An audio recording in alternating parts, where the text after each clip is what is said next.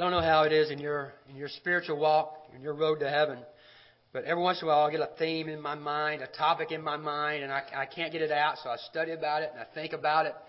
And I've been thinking a lot here recently about salvation. That's been on my heart for a while, for some time now.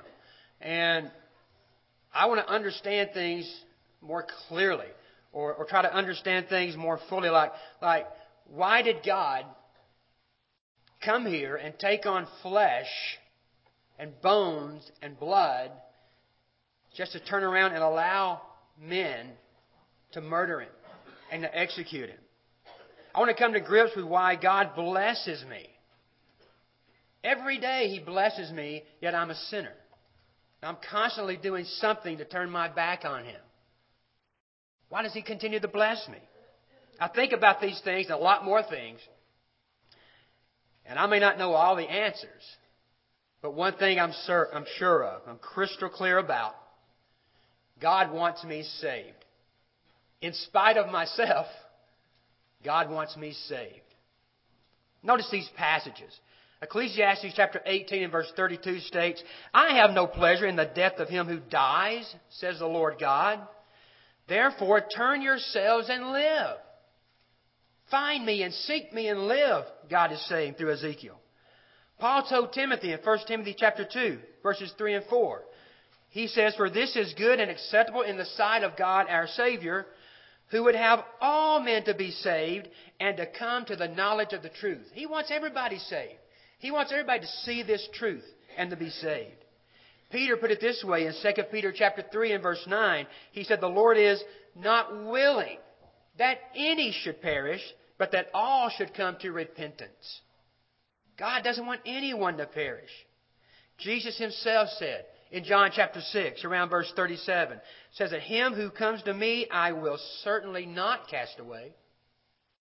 God wants us saved. He wants us with him for eternity. And we think about things like God wants me saved. And I understand that. And God proved it by providing a Savior. Hold on to Psalm 27, but would you go to Romans chapter 5 with me just for a second? Romans chapter 5. This is a passage I go to quite a bit, and I'm sure you do too. It's very familiar. But I know God wants me saved. And I know God provided this Savior. In Romans chapter 5, let's begin reading in verse 6. God's Word says, For when we were still without strength, in due time Christ died for the ungodly. For scarcely for a righteous man will one die, yet perhaps for a good man someone would even dare to die. But God demonstrates His own love toward us in that while we were still sinners, Christ died for us.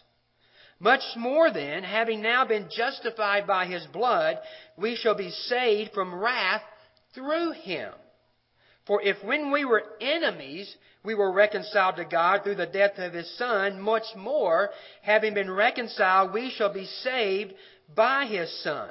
And not only that, but we also rejoice in God through our Lord Jesus Christ, through whom we now have received the reconciliation. God wants us to be saved. And God has provided a means for us to be saved. That is through His Son, Jesus of Nazareth. No, I can't answer a lot of the deep theological questions of the world, even of our religion. I study about them. I try to come to grips with them, but I can't answer them all. But one thing I'm sure of, and one thing you can be sure of God loves me. And God loves you. And He is worthy of our trust and our confidence in Him. Now, before we go any further, would you bow with me in prayer? Holy and righteous Heavenly Father, thank you for Jesus. Thank you for the salvation that comes through Him and Him alone. Thank you, Father, that because of the sacrifice of love you made and your Son fulfilled, we have the hope and the promise of a life everlasting. Thank you, Father, that through Him all our sins can be forgiven we can be one and we can be with you. Thank you, you cared enough to save us. And thank you, Father, for, for providing a Savior, Jesus of Nazareth. And Father, I pray this in His name. Amen. Good morning. Good to see everybody. It's beautiful outside. And we're going to talk about salvation. That makes me smile. That makes me happy. And it should make you too. When we look at this passage this morning, if you go back to Psalm 27 to begin with, we see some things that David talks about in that psalm. And I appreciate Christian reading that, those 11 verses. He did a great job. We're going to look at two passages from God's Word this morning. From Psalm 27, then we're going to skip on over to, to the New Testament to, I think, see some parallels from a passage. But I want us to talk about some things such as when we read this psalm, David is, has a lot of confidence in God. And he's showing that confidence. He's showing a lot of trust in the Lord. We can see a real focus in his life to serve God. And he's dedicated. He's making a dedication to the Lord to live for him. We can be sure that God leaves nothing to chance and has provided everything we need for salvation. So let's first look at David's thoughts in this psalm, the 27th psalm. And when you read this particular psalm, again, David is absolute about his confidence, that he can have confidence and put his trust in the Lord, that God can be trusted. So read, as soon as we begin reading in Psalm 27, you see there's a certain confidence in God that David puts in him. He says that God is his light. You know, God is our light too. Have you ever been into a dark room? I mean, a real dark room where you can't see. Sort of your skin starts crawling. I mean, you can't see anything in front of you. I've gone to some of these haunted houses sometimes, and you can't see anything, and you, you get a certain apprehension, uh, uh, certain nervousness, certain fear, even though we know it's just human beings, it's not real monsters in there. Y'all do know that, right? They're not real monsters in there. It's, it's human beings, but still it gives me the creeps.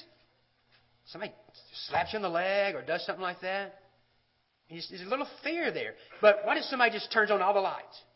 It's like, oh, that's Jeff McVeigh. I'd be scared of him. Or that's this person. I don't, you know, it's illuminated. I see what the fear was, and there was no fear. It was in my mind. Well, equate that to the light God provides. We all enter dark times in our lives. It may be fear. It may be disappointment. It may be a hesitation about things. But if we really trust and put our faith in God, He illuminates these dark places. No, they may not go away immediately, but God is still there, and we can deal with these dark times and dark places a whole lot better when we allow God's light to shine forth. So David had confidence that God was his light. Also, that God is his salvation. And God is our salvation too. This means that David was confident that God could and would deliver him, rescue him from any situation. God, David believed that God was his deliverer, his rescuer. God is the same for us. God is our deliverer. God is our rescuer. He gave us Jesus to deliver us from sin. He rescued us from Satan. And we can be confident that God wants us saved, per the verses that we just began with. David is also confident in his strength, that God is his strength, and God is our strength also. God again enhanced David's confidence by being a strong defense for him, even giving him a refuge sometimes. We know the songs that they sang about David. You know, Saul's killed his thousands, David his tens of thousands. We also know that David had to retreat sometimes. He had to run for his life. But either way, in any circumstance, God was his strength. God provided. And God is the same for us. Sometimes we have great victories in the Lord. I'm sure you've done the same thing. You've, you maybe having a conversation with a buddy, and you're getting like a, a scriptural um, debate, argument, conversation, and then you remember a verse. And it's like, oh, Lord, thank you for help, allowing me to remember that verse. And it really lit up the passage and the scripture and God. And God was living through you so he could be glorified. And that's a great victory for the Lord through us. But there's sometimes also that we might need to retreat to a Bible study, personal Bible study, to private prayer. You know, that's God giving us His strength when we do those things. So, like David, that God was his light, God was his salvation, God was his strength. So, just like David, we can also ask these rhetorical questions Whom do we need to fear? Of whom do we need to be afraid? Rhetorical because the question is obvious. Nobody. If God's lighting the way, if God is my Savior, if God is my strength, I don't have to fear a human. I don't have to fear anything.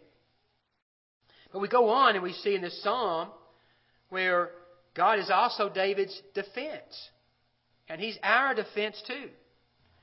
You look at passages like verse 4 to verse 5.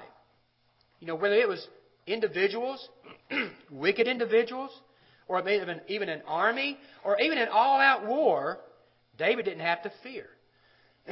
Excuse me. We look at David's own personal experience in this, how God was his defense. David slew animals, wild beasts. David killed the giant Philistine Goliath. David was also hunted by Saul. Nations rose up against David, but God always provided a defense. He'll do the same for us. God's promise. God has already provided us a great defense. He's given us evidence, ample evidence, to prove that God exists, that He exists, that, that Jesus is His Son, really is His Son. God has made provisions for us to talk to Him anytime we want. Because Jesus is our mediator. The Holy Spirit is our mediator. And we can talk to God, and God knows exactly what we're trying to say. God made sure that we can have a proper defense as He had everything written down for us via the Holy Spirit to defend His honor, to defend His Son's honor to defend the honor of his son's bride. God has given us this defense. You know, as Paul told the Romans, if God is for us, who can be against us? That's another rhetorical question. Nobody. That's the answer. Nobody can be. So God, David had great confidence in God, in his light, salvation, and strength and defense. But there's something else too as you read these passages. David was focused. His focus was on God. David had a singular focus. Notice he says that he wanted to dwell in the house of the Lord. He wanted to behold the beauty of the Lord. He wanted to meditate in the temple of the Lord. That's a great focus that he had. And by this focus, David come to know light, God's light, to know God's salvation, to know God's strength. David's focus lifted him above his enemies. God placed David on a very solid footing if David followed him. Strong foundation. And David understood that. David knew God was going to protect him. David knew God was going to provide for him.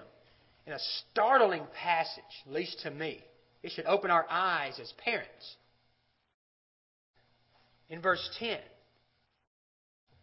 David said, When my father and mother, mother forsake me, then the Lord would take care of me. God forbid, as parents, we'd ever do that. But David understood, even if that happened, we don't have any evidence it did. Matter of fact, we have evidence that there was a strong bond there. But David said, even if that did happen, God's still there. If my family leaves me, God is still there. God still provides. And David rejoiced over this. It made him happy. It made him glad. Look at verse 6. Back up to verse 6. He says, Therefore I will offer sacrifices of joy in his tabernacle. I will sing, yes, I will sing praises to the Lord. David got it.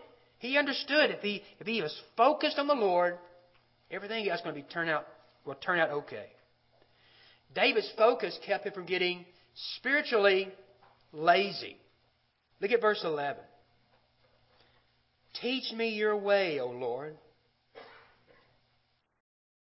and lead me in a smooth path. Teach me your ways. David understood he could never let his guard down.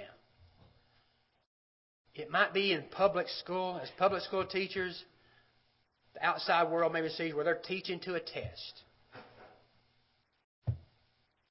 Maybe, maybe not. I'm teaching for the kids to learn. I guarantee every other teacher in here does the same thing. For the kids to learn and to grow and to progress forward. David's saying, Teach me your way, O Lord. I can never stay the status quo. I need to keep growing. And David understood that. Continuing to learn and grow was vital to staying confident and not losing this focus. Nothing is any different for us when we think about that. We need to have focus. We should want to be with each other, be with the saints. We should want to behold the beauty of the Lord, whether it's the beauty that we can see every day or the beauty of the Lord at the footstool of His throne someday. We should want to be with the Lord someday. We should make sure that we are placing ourselves on solid footing that God provides. We should make sure we do not get spiritually lazy. As we look at what David is saying and the confidence that he had that God was going to be his light, going to be his salvation, was going to be his strength, was going to be his uh, defense. And God, David's showing us how to focus on that, and everything else would be provided. God will protect. God will provide. Let's look at what I think is maybe a parallel passage to this. Would you turn in the New Testament to Titus chapter 2? Titus chapter 2. And again, as you look at this passage that, that, that Paul writes to Titus, we're going to see some of the same themes, at least to me, as David was talking about in his psalm, 27th psalm. Some similar parallels. In Titus chapter 2, I want to begin reading in verse 11. Paul wrote, For the grace of God that brings salvation has appeared to all men, teaching us that, denying ungodliness and worldly lust, we should live soberly, righteously, and godly in the present age, looking for the blessed hope and glorious appearing of our great God and Savior Jesus Christ, who gave himself for us that he might redeem us from every lawless deed and purify for himself his own special people, zealous for good works. That's really, as commentators call that's a theological statement. Paul's just talking about, you know, Titus talked to the older men, talked to the older women, talked to the younger men and the younger women, and talked to the bond servants. Then he says, For the grace of God has appeared to all men. And he stops and talks about this very important topic of salvation. Grace is one of the most beautiful and important parts of God's plan of salvation. I remember as a little boy growing up at Armstrong, they had a sign up right above the pulpit that had the quote steps, the plan of salvation. And it was truth. And it was scriptural. We have to have to be to be pleasing to the Lord. We have to have faith. We have to believe that He is a rewarder. That He is real. We had to be willing to have a penitent heart. We had to be willing to repent. That's Scripture. Jesus said, unless you repent, you're going to perish. Jesus Himself taught, you've got to confess me. You can't be ashamed of me. If you're not going to confess me here on this earth, don't expect me to confess you before my Father. We had to be baptized. Jesus gave us that example. Jesus said to do it. The apostles taught the same thing. You have to live faithfully to receive the crown of life. So that's all truth, and that's right. But shouldn't grace be the first thing on that list? You think about grace. We could never be saved unless God first showed grace. It's impossible to be saved unless God first said, okay, here is the gift. Here is the means by which you can be saved. The free gift of grace, which is my Son, Jesus of Nazareth. We could never be safe unless God continued to show grace. After we do become a Christian, what if God, after we became a Christian, what if we sinned right after we became a Christian and we do sin? And if I say I don't sin, and if you say you don't sin, what's the scriptures say about that? We're liars. After I became a Christian and then I sinned, what if God just struck me dead right then? But He doesn't because of grace. He continues to give us grace. God's grace brought salvation down to man. And that salvation has appeared to all men. Commentators are, it's hard to get a, a concrete, objective thought on that because I, I, read like three or four commentaries for this lesson. And it's, it's, it's, it's hard when you read a passage like has appeared to all men, and the commentators are like, not quite sure what it's talking about because has it appeared to literally all men? Has every human being on the planet heard about Jesus? Probably not. So here's what I think it means. When it says that salvation has come down to all men, appeared to all men, mean when the time was right, God sent a savior, savior to mankind. One of the most beautiful passages in the Bible. Matter of fact, hold on to Titus and let's go to Luke chapter 2. Luke chapter 2, please. Read about an old guy who is seeing salvation that's come and appeared to mankind. The man's name is Simeon. Jesus is just a baby, arguably about 40 days old, a little over a month old. And they're at the temple. Mary, Joseph, and baby Jesus. And notice this passage. This is an awesome passage. In Luke chapter 2, beginning with verse 25. It says, And behold, there was a man in Jerusalem whose name was Simeon, and this man was just and devout, waiting for the consolation of Israel, and the Holy Spirit was upon him. And it had been revealed to him by the Holy Spirit that he would not see death before he had seen the Lord's Christ. So he came by the Spirit into the temple. And when the parents brought in the, the child Jesus to do to him according to the custom of the law, he, Simeon, this is beautiful. He took him up in his arms. All of us picked up a baby. Simeon took up baby Jesus and blessed God and said, Lord, now you are letting your servant depart in peace according to your word. For my eyes have seen your salvation, which you have prepared before the face of all peoples, a light to bring revelation to the Gentiles and the glory of your people, Israel. Simeon got to see that before he died. He said, Now, Lord, I can die a happy man. Because I've seen the salvation. You're bringing to the Gentiles, you're bringing to your own people. I'm holding it. Thank you, Lord.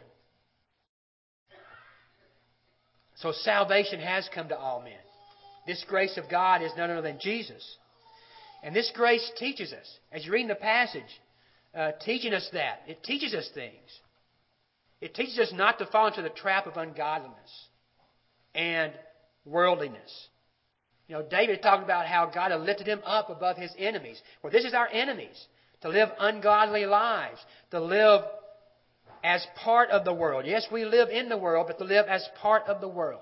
There are so many passages that talks about the danger of us losing our focus and slipping right back in and holding hands with the world.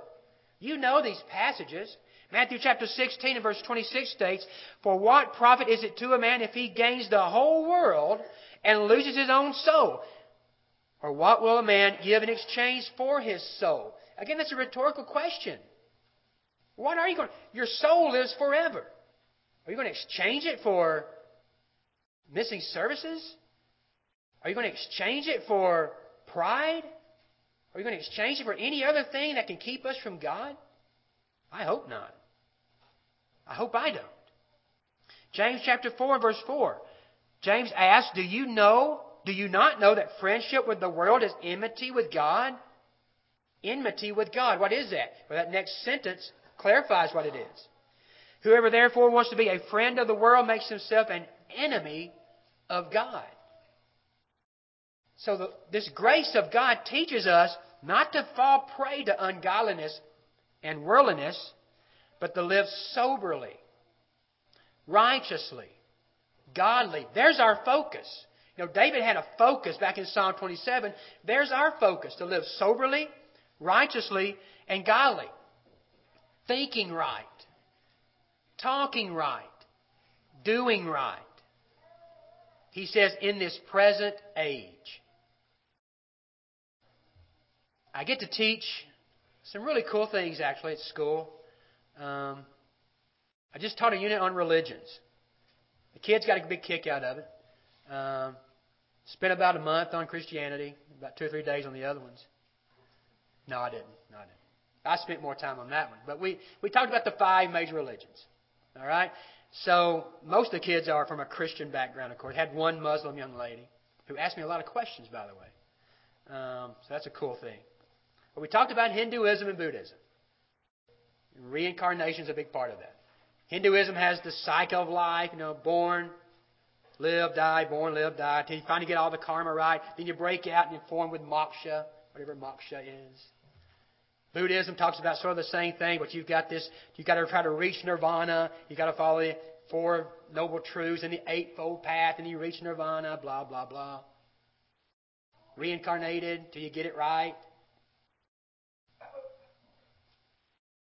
And as it is appointed for men to die once, but after this, the judgment. Now that's what God says. That's what the scriptures say. There are no second chances once we leave this life. So we will have to stay focused and to live soberly, righteously, and godly now. In this present age, there's no do overs. Also, this grace of God teaches us to be confident. If you look at verse 13 again, Titus chapter 2, there's some great promises that God has given us. And we can be confident in the promised hope, this blessed hope that Titus is talking about. We can be confident that Jesus is coming back. That's, that's things we can take to the bank, if you will. You can be confident in these things. Well, there's an implication stated here in verse 11 that we are to have a confident outlook for his coming back. if you can see my notes right now, I have in capital letters asterisks in bold print. Serious point. And this is a very serious. Paul has asked us to live soberly. I mean, really think about what you're doing here. I want to ask you some questions concerning verse 11. And I've asked myself, I told you I've been, I've been thinking about these things. I've been struggling with them. Maybe you are too. But let me ask you these questions, and you answer to yourself yes or no. Are you looking forward to the return of Jesus? Is the return of Jesus something you are longing for? You can't wait. As Paul said, Lord, or John said in the Revelation, Come, Lord Jesus. As Paul stated, I'm ready to go. I'd rather go. Is the return of Jesus going to be a glorious appearing for you and me? Is it going to be a glorious appearing? That's some things to really think logically, rationally, and soberly about. He's telling him in verse 11, God is, Jesus is teaching us, this grace is teaching us to look forward to that moment when He does come back. It's also teaching us to understand the sacrifice that was made for us. There's our dedication, to be dedicated to the Lord. If the Lord wills, this coming Friday, approximately about 60 of us are going to be arriving at High Lake Christian Camp for the 13th annual Spring Youth Retreat. 13 years. Man, I can't believe it. It's, we had that many of those. 13 of them. Our theme is passion.